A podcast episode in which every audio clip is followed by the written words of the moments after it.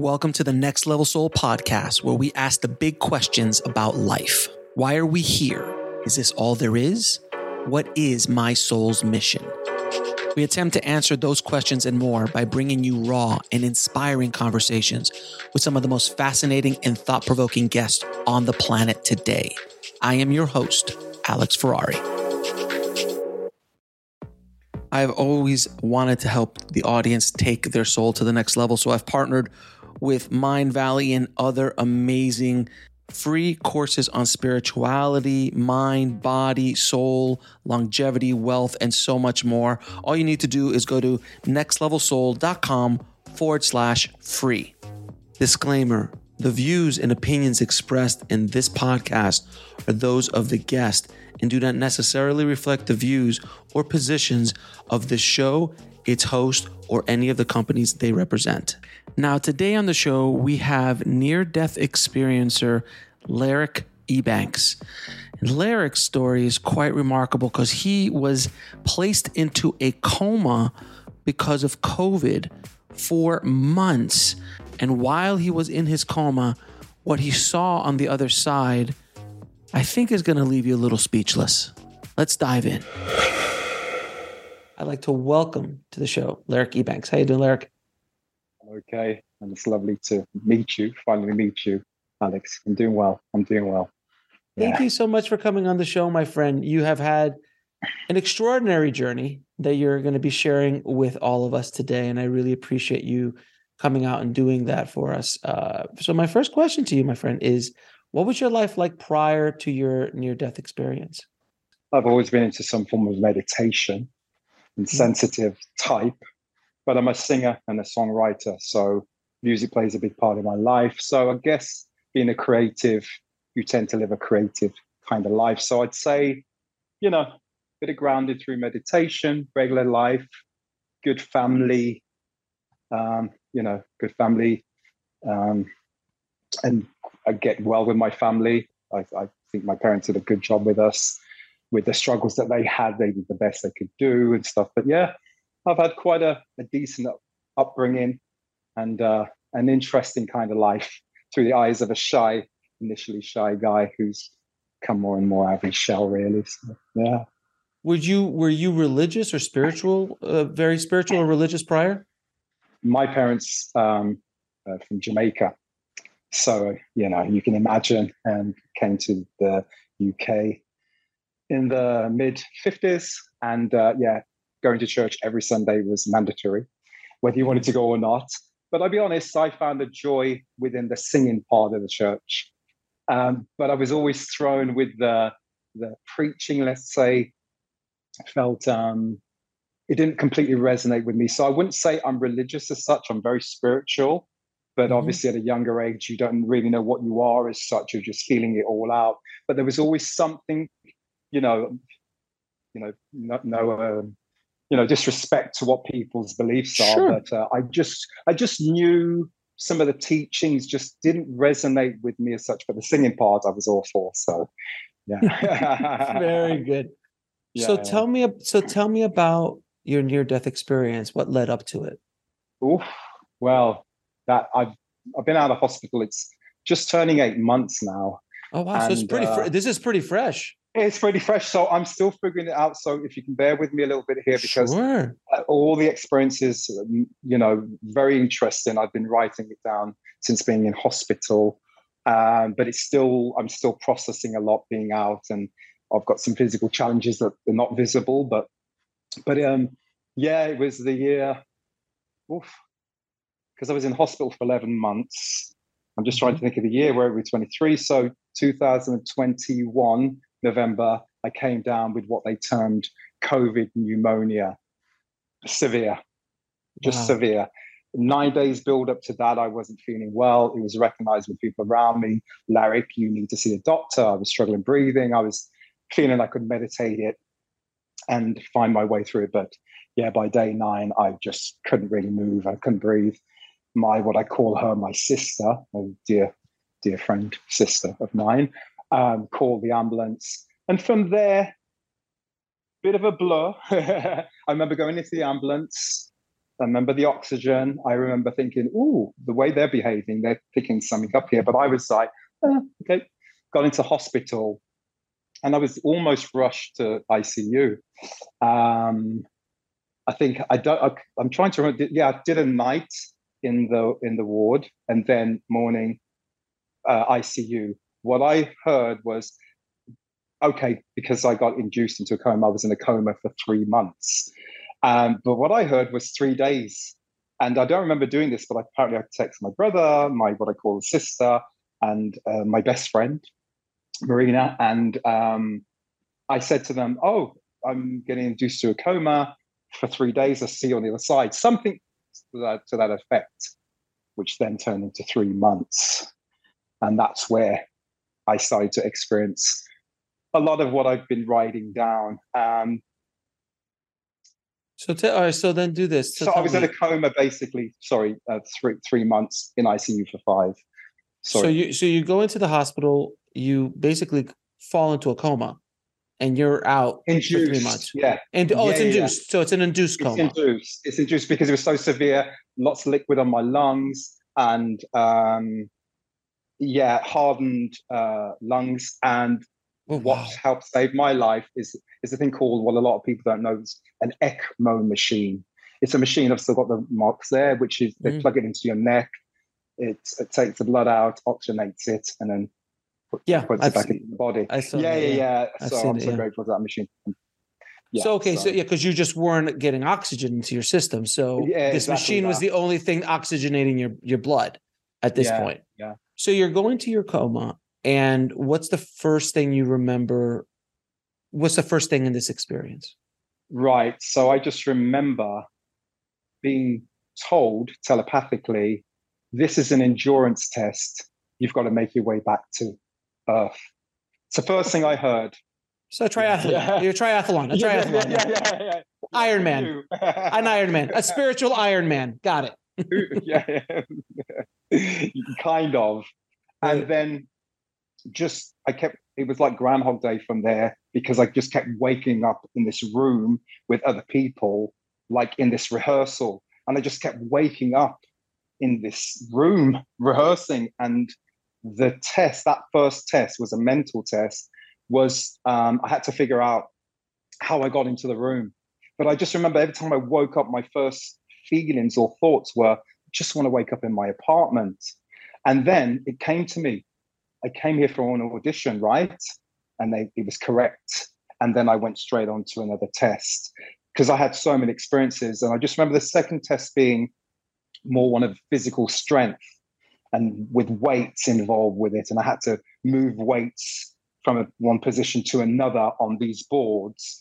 But um, I, I initially felt like I couldn't do it. And I think that's where I was conscious that there was something going on with me physically, that I didn't have that kind of strength. And plus, um, my physical strength isn't what I tend to use in life in general anyway, sort of thing of, you know, it's um so I struggled with the idea of being able to move the the weights and uh, which became a bit of a concern. And then telepathically I was told in a life, in another life, I was the strongest, strongest man in the world.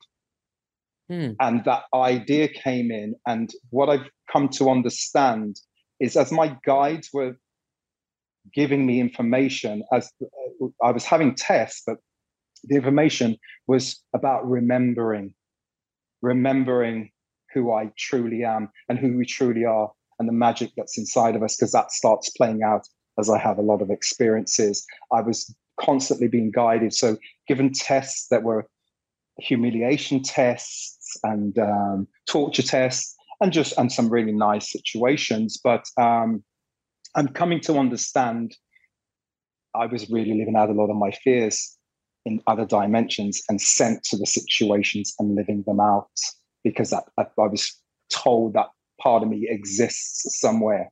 So I was mm-hmm. kind of stepping into it and yeah. So you were kind of going through a gauntlet, if you will, that you needed to kind of experience and this is a way for them to kind of supercharge and super speedy way to to experience a mm-hmm. lot of this mm-hmm. stuff? Very, very speedy way. Very yeah, yeah. Because this takes yeah, yeah. this could take lifetimes, multiple lifetimes yeah. to experience a lot of the things that you were kind of going through. This is fascinating. I haven't heard of a near death experience like this before. So okay, so I've kind of heard a couple of times. I've heard one or two things, but not this endurance kind of Iron Man, spiritual Iron Man that you're going. Through. There was there was there was a lot going on. There was a, there's a lot of experience. It's it's really hard to go through because every kind of situation has this build up story to it. That's why even when I came out of the coma, I was almost immediately writing once I could move because I couldn't move and I couldn't talk. Sure, sure. But even even think a thing called the God test. We'll be right back after a word from our sponsor. And now back to the show.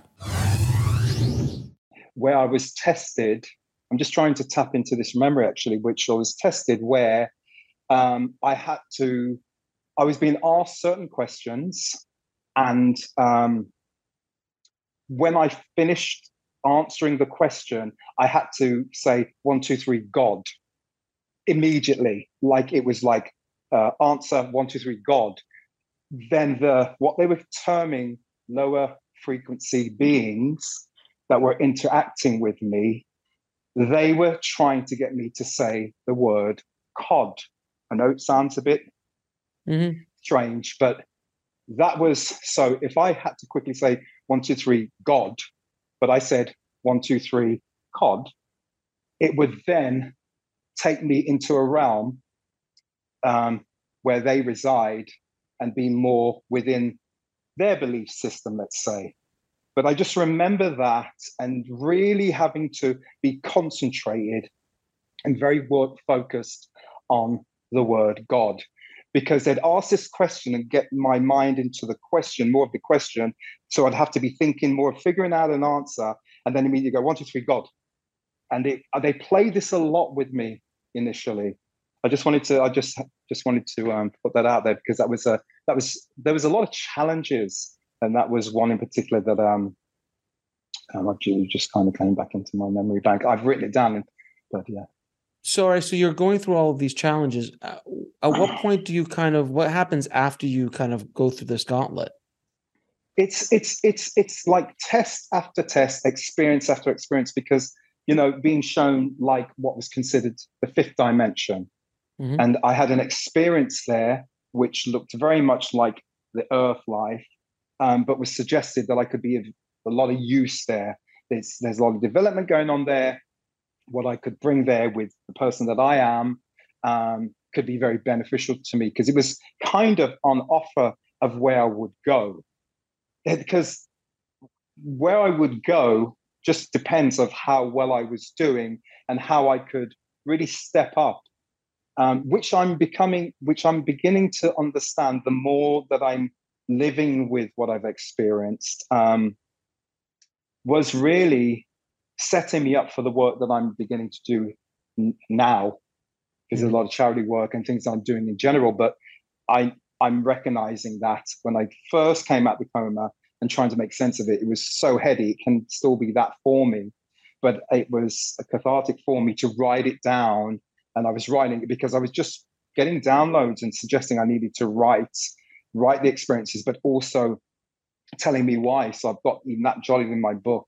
I think they call it automatic writing, where um, guides of mine were suggesting into this and kind of connecting dots for me because it's just a lot of information, a lot of information there. Yeah. Let me, uh, let me ask you. Let me ask you this though. So during this whole process, did you have guides with you, or was it just more telepathic communication with some some something? So there was a lot of telepathy going on, voices. My mother showed up. Um, I've just shared this with you, but bless her, she's just passed. But she was with me as in um, during my time in hospital, and she showed up a lot. She was able to, unknowingly to her, when I mentioned it to her when I came out the coma and we were talking, uh, she was kind of jumping into the realities with me, helped me back.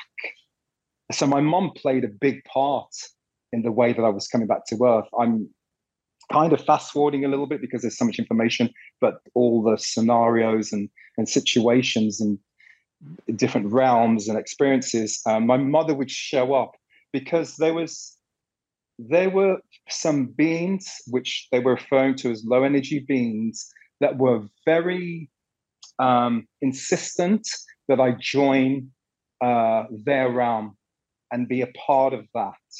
And and and in these dimensions that I was being shown, um, the more I could raise my frequency into a higher dimension, they wouldn't be able to reach me. But initially, when I went into the coma and the initial experiences, I was kind of very vulnerable, let's say, floaty and trying to find my my way in what was going on and comprehending it. So it's almost like these beings kind of, oh, there is this new whatever they want to say that I am consciousness or, you know, here and trying to reach me.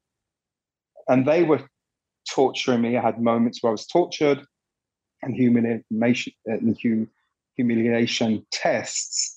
And um, what I came to find out, because I was jumping, I would say jumping, traveling to different realms and trying to reach higher realms so I could eventually get away from them because they were following me on different dimensions in different realms, managing to find me, almost hunting me.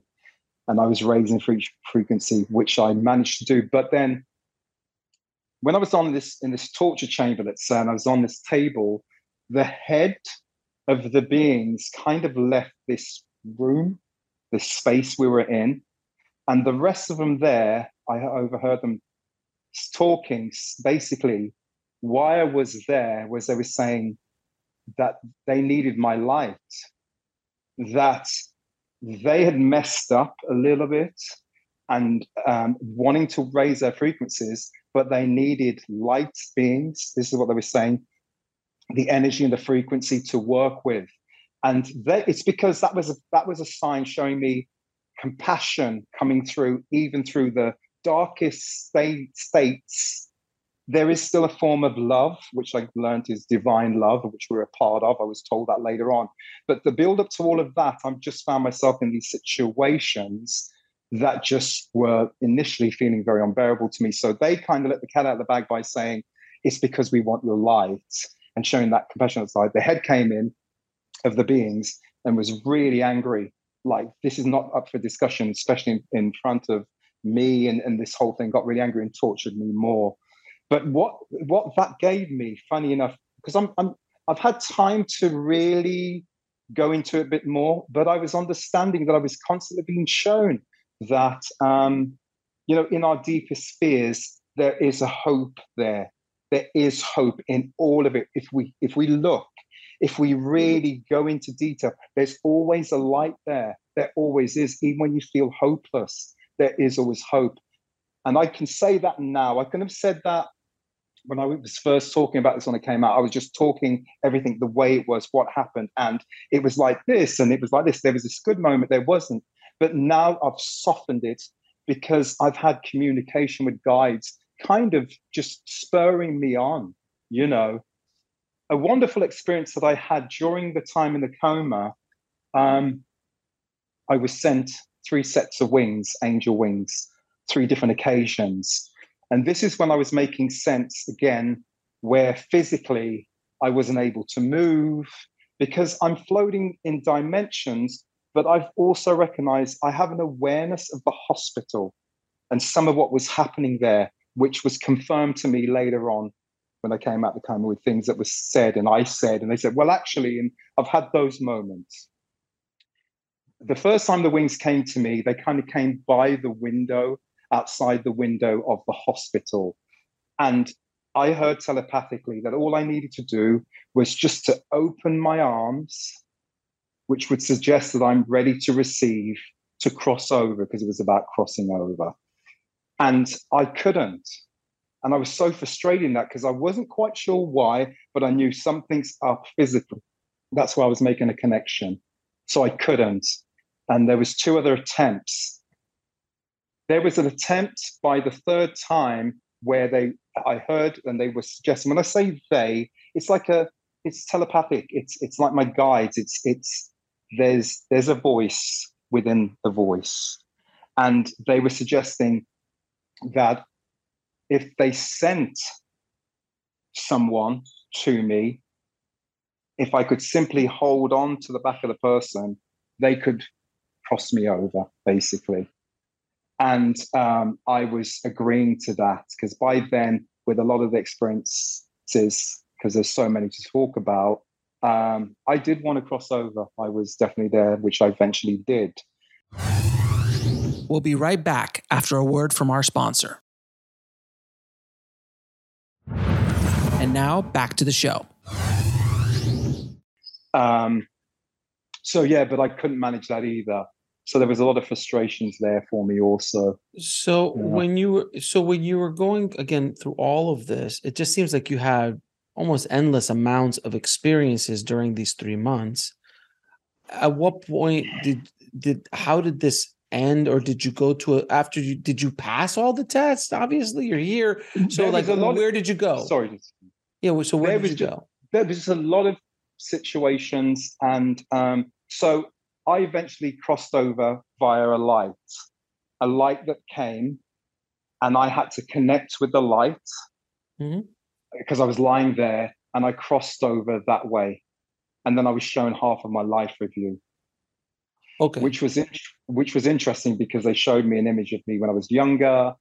I think I was eight years old, something like that, and I had a wizard's hat on, purple wizard's wizard's hat that my dad had bought me, and they were reminding me of the magic that was in me, that's in everybody, and and, and we should always tap into that and remember that. They showed me a scenario of how it looks of our behaviors, how we affect other people. The one they showed me was there was a guy who used to live on my street when I was younger. I think it was about 12, 11, 12. He had come and knocked my door for something. And I opened the door, and the mean part of me, because um, he went to put his foot on the step, the front door step, and I kind of nudged it as to suggest you can't come in for whatever reasons. He hadn't done anything to me in particular. Maybe somebody had been mean to me, and I was passing that on. I don't know, but I did that, and then I had to watch how it affected him, what it did to him. Now it didn't ruin his life, but it made him feel unlikable and what and i had to witness that and recognize that. Yeah and feel it and know what our actions how our actions even on the simplest forms how it affects another. So i was shown that.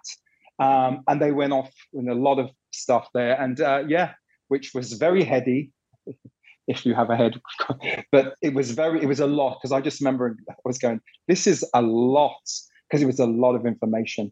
And uh, yeah, so yeah, that was. Um, so, so, you see, you're, you're, you're so uh, when you're doing this life review, are you with somebody? Is anybody with you? Yeah, yeah. Well, I got called in by and in, in the room, and there was two guys there, and what seemed like a lot of paper initially, but I don't know if that's just the kind. I don't know why the paper, but there seemed to be a lot of paper. But then I saw like it played out almost like a movie in front of me. Mm. So I went from that, and I think that's why I thought it was such a lot because I just saw lots of information about my life, and I was like, I was like, that's a lot, you know. It was like, whoa, you know. And then I watched some things being played out. So um, yeah, it's. Um, but who were the other two people in the room? I they weren't familiar to me. They weren't familiar to me. It was just um, sent to do the job it mm. was they just they knew of me. Um, didn't feel like it was. It just it, I don't know why, but it just felt like that was their job. Mm-hmm.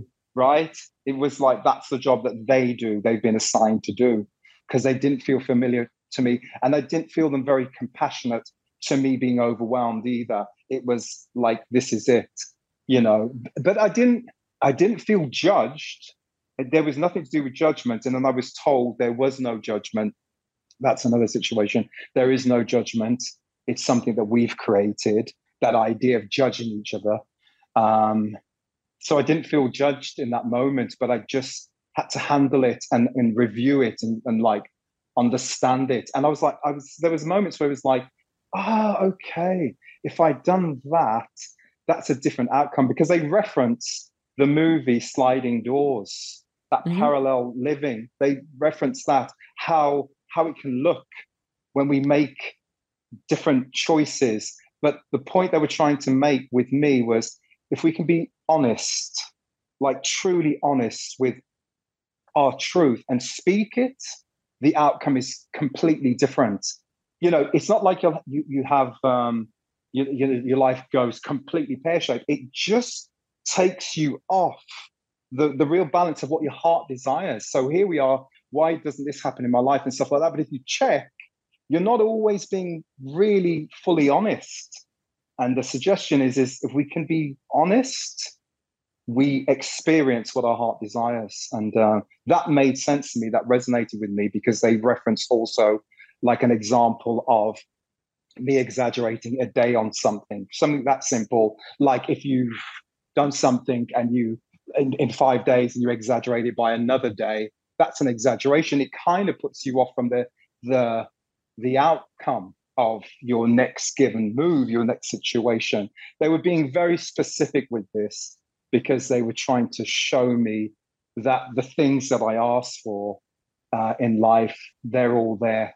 We came here to to align with that, but life circumstances throw us off sync and um, we operate not really from a completely honest uh, point of view um, because so, of him.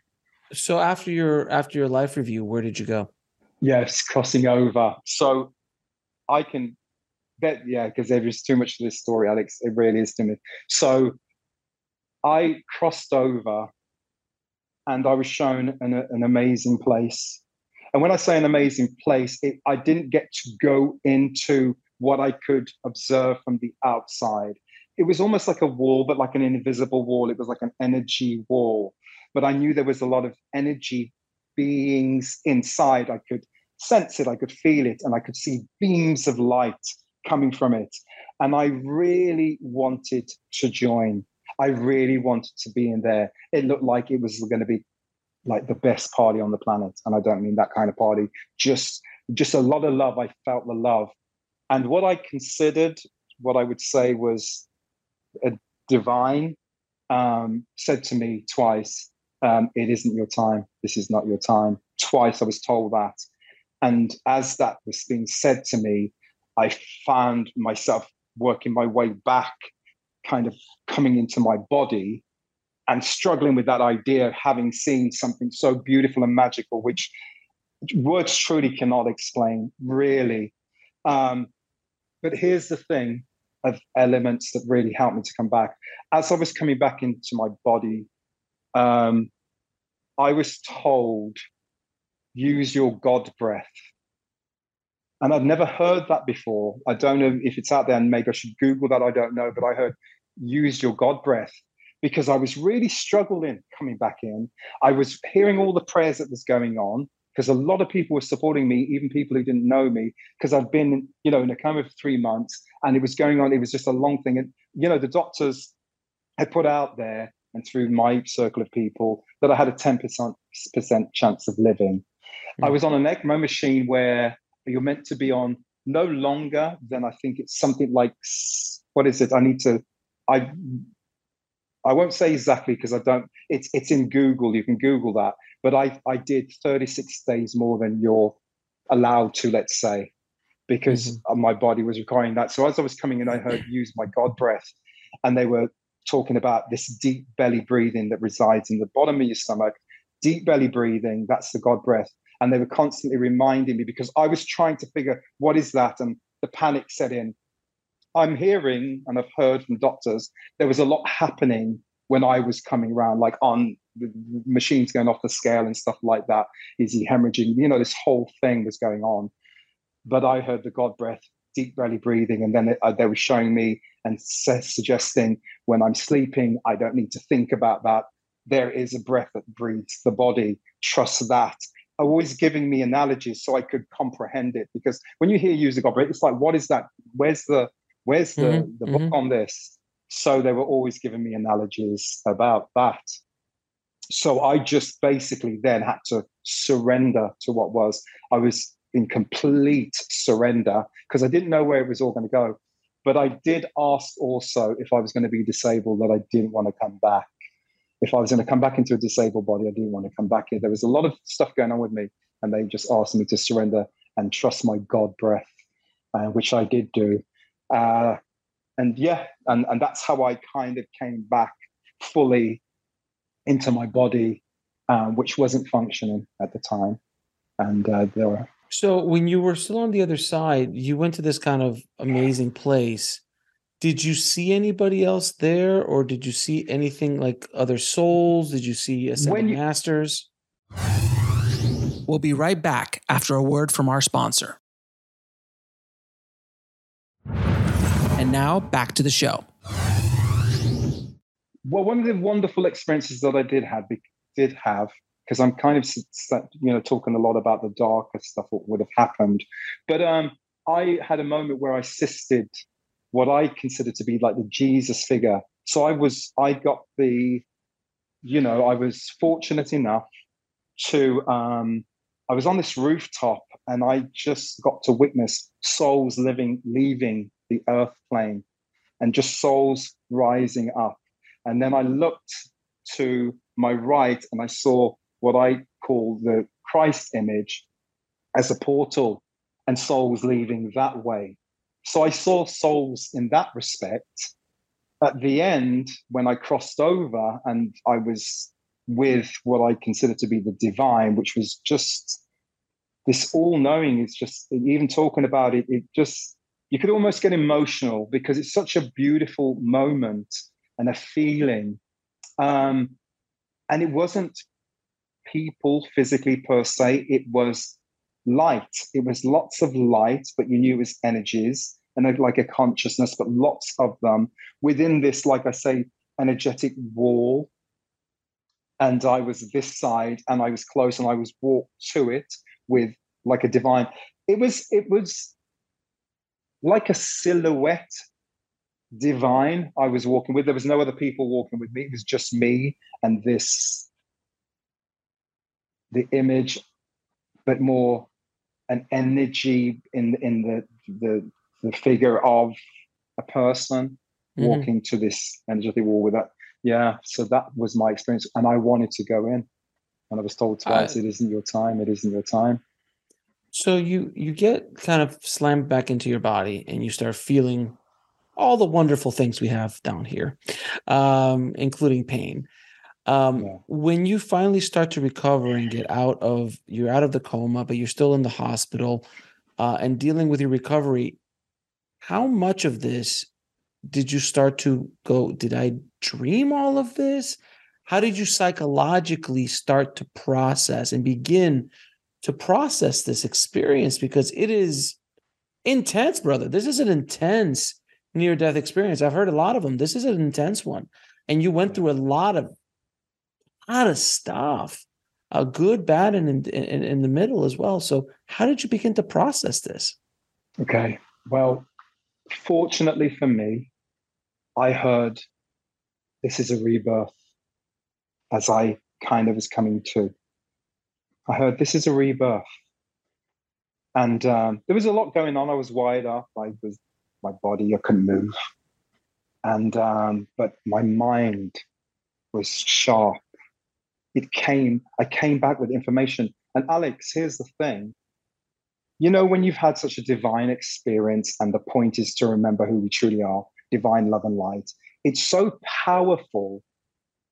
You know, it's not you think, could have been, is it? Right. You just simply know. To know. And the truth is, yeah, and in a way, there's a part of me that just wants to know and not even talk about it. Just to know, because sometimes to talk about things, people are going to have a lot of questions, nothing wrong with that. People try to dilute it, nothing wrong with that. But you just simply know. And you just stay within that knowing because you know. Then what's beautiful when you realize people are experiencing this all the time. You're not the first. We go, okay, there it is. Like how many, how many good information that we can receive and know to better us, like really, and sit in that knowing and go, yeah, yeah, there's enough of it here for people to know, yes, we are divine love, and to remember that and know that if I can't touch, taste, and feel it, there's something else going on. You know, this is really important that we remember that. So even though the doctors thought it was a bit woo woo, even some of my friends around me, because I was coming in and I was talking it, I was writing it, I was compelled to write and I was writing. And once I could move, because it took about two, three months, something like that, I was in ICU for five months. And then it took me a good while. I'm trying to think after five months. Anyways, I was writing and I just knew it was it's lovely when you come from a situation like that when it's fresh. That's I'm sure how babies feel. They come in with all this knowing, and by the time they reach a certain age, they've been in the day with all this information. You know, I could really see it. You're so sensitive and you're so vulnerable that you can see how easy it is for your mind to be, you know, programmed or how we take in information and start doubting ourselves. I could see it because I was coming from such a fresh um, experience and a, and a, fresh understanding to people almost convincing me, you sure? Even the doctor said to me, um, you know, Larry, what you've been through is so traumatic. We think we suggest when I was in hospital, you know, watch some um, videos on trauma. And I said, trauma. I said, I wouldn't associate what I went through as trauma. It's a rebirth. And they said, You think of it like that? I said, No, I really do. Like I know that. And I was I threw them because I was sitting enough in my divinity to understand this is who I truly am. And not everybody's going to see this, and not everybody's going to relate to this, but you just, it's a knowing, Alex. It's just a knowing. So, why do you think this happened to you? Because I always near death experiences, a lot of times, not everybody, but a lot of times it's because you're going the wrong way. And it's a way to kind of slap you around and kind of slap you back on the road that you agreed to be on in this life. So for you, I mean, you went through a whole lot of stuff that normal, normal near death experiences uh, and yeah. years don't go through. So why do you believe that you went through this experience? I came to understand it was on my timeline. It's for personal reasons, it's because I needed to just show up in life, stop hiding behind things. Because I people just in a good way, I'm I, I consider myself to be of good of heart. Let's just say mm-hmm. that. And I really got to experience that with what I went through and how so many people showed up and people who who didn't had never met me. So that was a good reference for me to know how I walk the life. But I know my downfall is I don't show up. I tend to hide behind things and stuff like that. I needed to show up. So I had to confront so many fears and experiences and stuff like that to become the better version of myself whilst I'm still living True, truly, Alex, because I've been in really, really good situations in this life, and I tend to um, um, just not accept them because of one thing or another. Another story to do with what they would term it when I was 22 a meltdown, which I found it was my wake up. And I had high anxiety and I had a lot of great opportunities. And for years, it took me years to understand, and I wasn't showing up.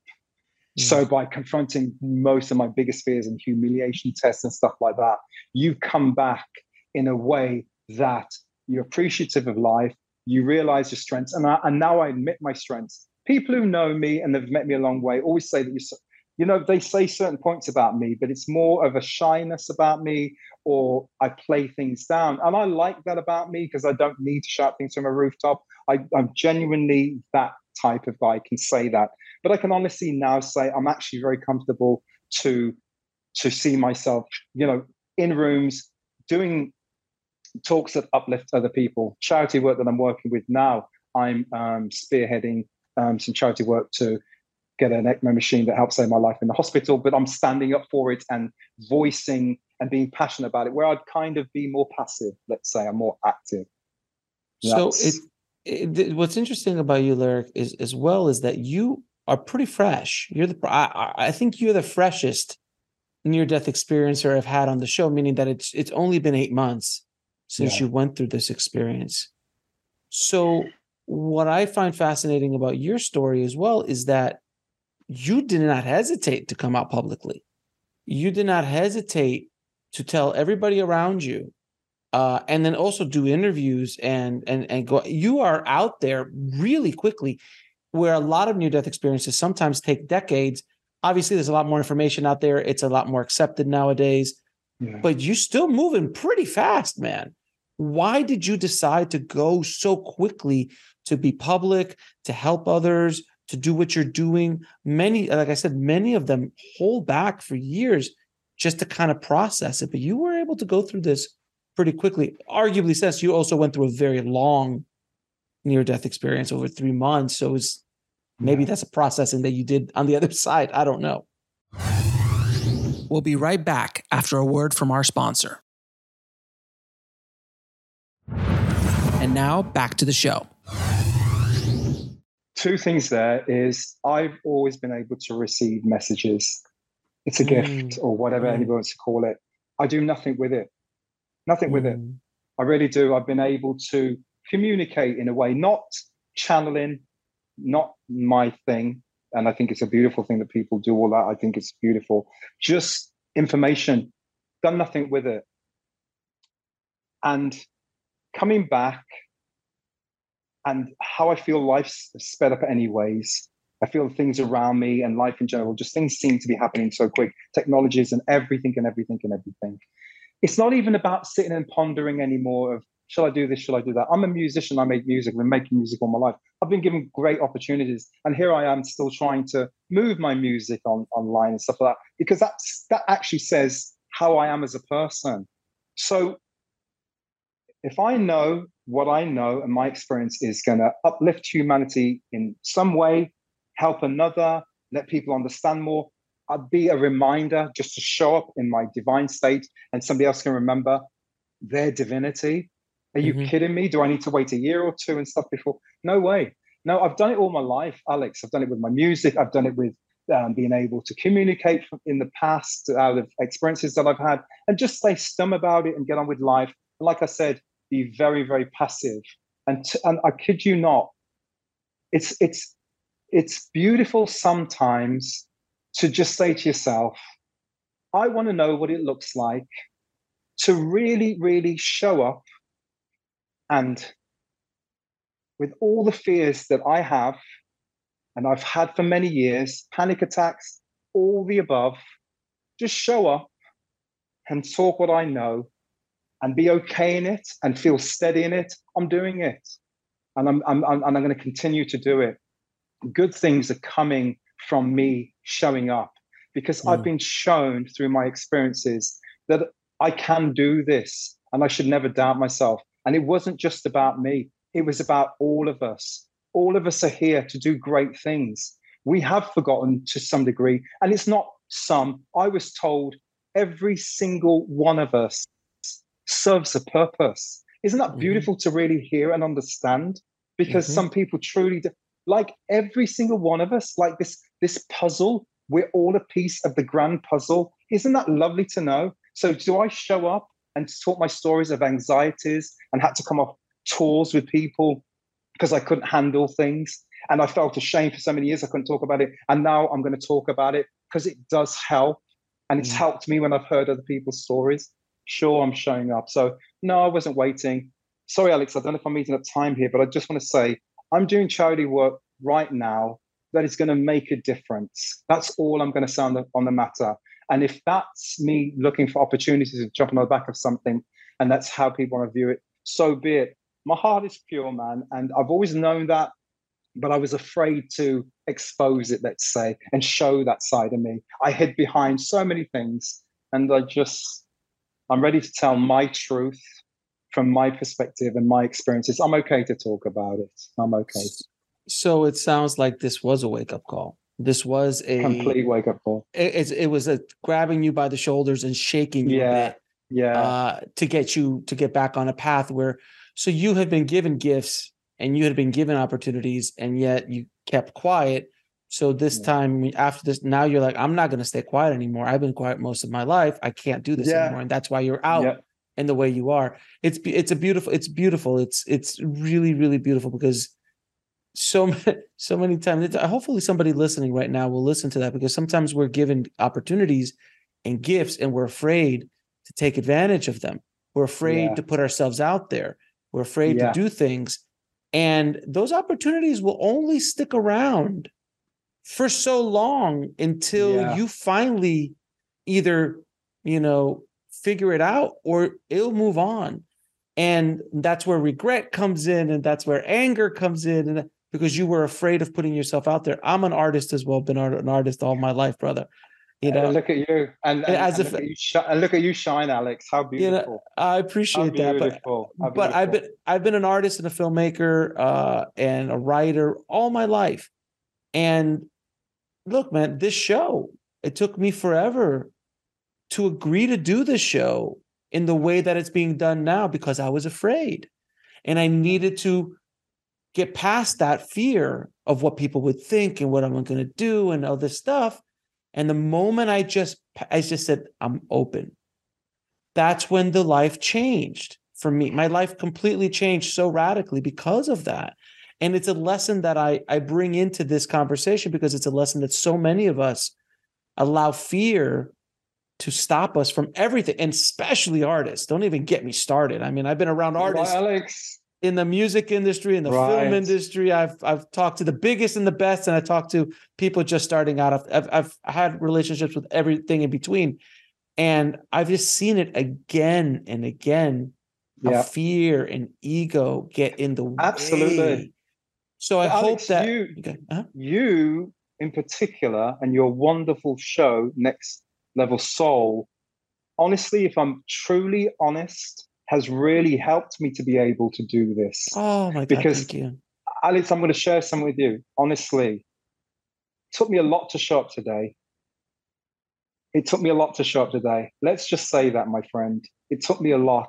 And I'm so happy just to have met you for what you've given to me.